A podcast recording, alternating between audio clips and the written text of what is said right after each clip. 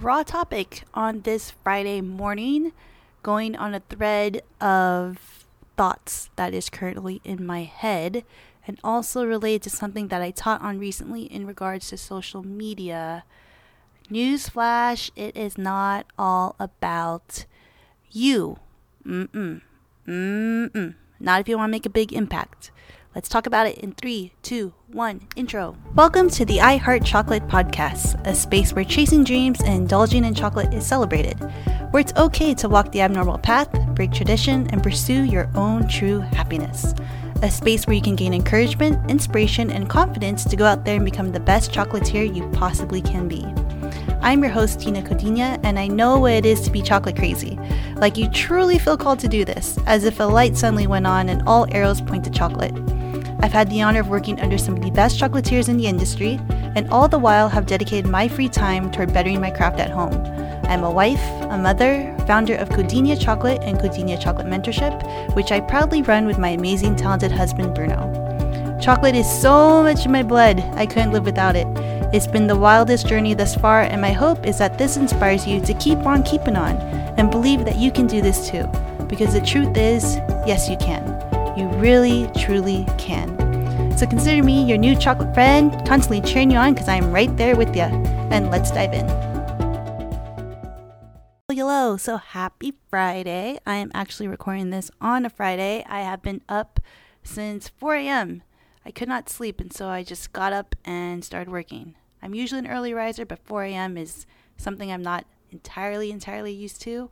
But, anyways, as I was up this morning, I was reflecting on the masterclass that I did recently on social media made simple. And something that a lot of you were telling me is that you get in your head when you have to post something about yourself on social media. I think it's very true that we are critics, like our own worst critics, and we're so self conscious of every little thing about ourselves from the physical appearance to maybe the way we talk to are we doing this right to the captions that we write to speaking to an audience, however big or small that audience might be, and the fear of judgment on the other side of that.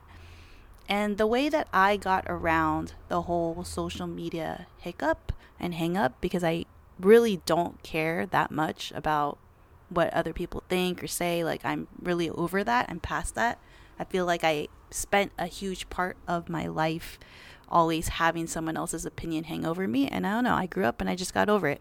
But a huge part that did contribute, and I want to say really helped pave the way for new things to happen for me in my life was going into it with the intention of it's not just all about me.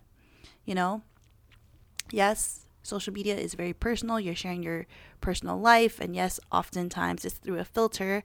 And society has been trained to, you know, like this highlighted filter that, that everyone shows. And I try and break that up and show the reality. And I'm not always, always, always on social media, but when I am, I try to be present in that moment. I try to think of, again, it's not just about me. I try to think of the person, the literal one person who's on the other side of this mic, my camera, the laptop, whatever the case may be, who might need to hear the message, who might find inspiration, who might be moved by what I have to say, who might find what I have to say useful and helpful, or might just brighten their day. You know, all about the positive vibes. I think about that one person, and that's where I see the beauty of social media and the technology that we have today is we have that capability. We have that ability to do these things that you couldn't do, let's see, 12, 13, 14 years ago, right? Not on this massive scale. The impact of that, of being able to affect someone's life, um, affect someone's thoughts, affect someone's beliefs because they tune into you is huge you know there's a little bit of a weight of responsibility i want to say when you decide to go on social media and preach your message and say what you stand for. Like you are open to uh, criticism which i feel is what holds people back. That's part of it. You're open to that. Um, but you're also open to all the good that you can do you know?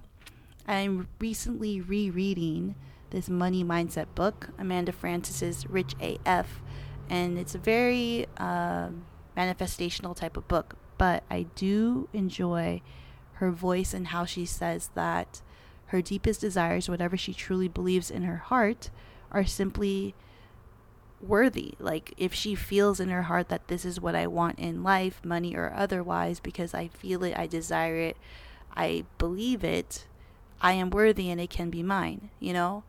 No ifs, ands, or buts about that. I love that determination. I love just the simplicity of that. I love the statement. And I think it's true. I really do believe that is true. I have believed that since I was a kid. I pass that lesson on to my daughter every single morning and night before she goes to school and when she when, before she goes to bed.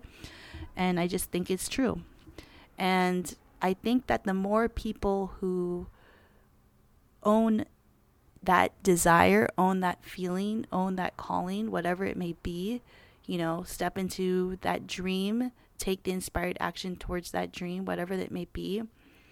It's not just about you. Think about all the things in your life that, you know, could happen that could affect so many people because you got what you wanted to do.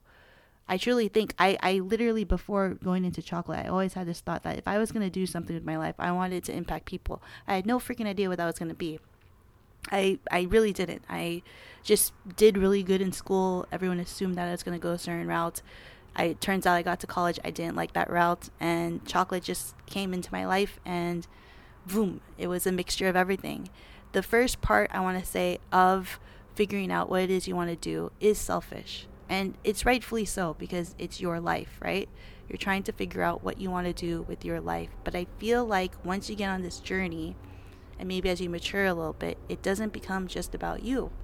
It becomes more about what you do and how that affect, affects others, right?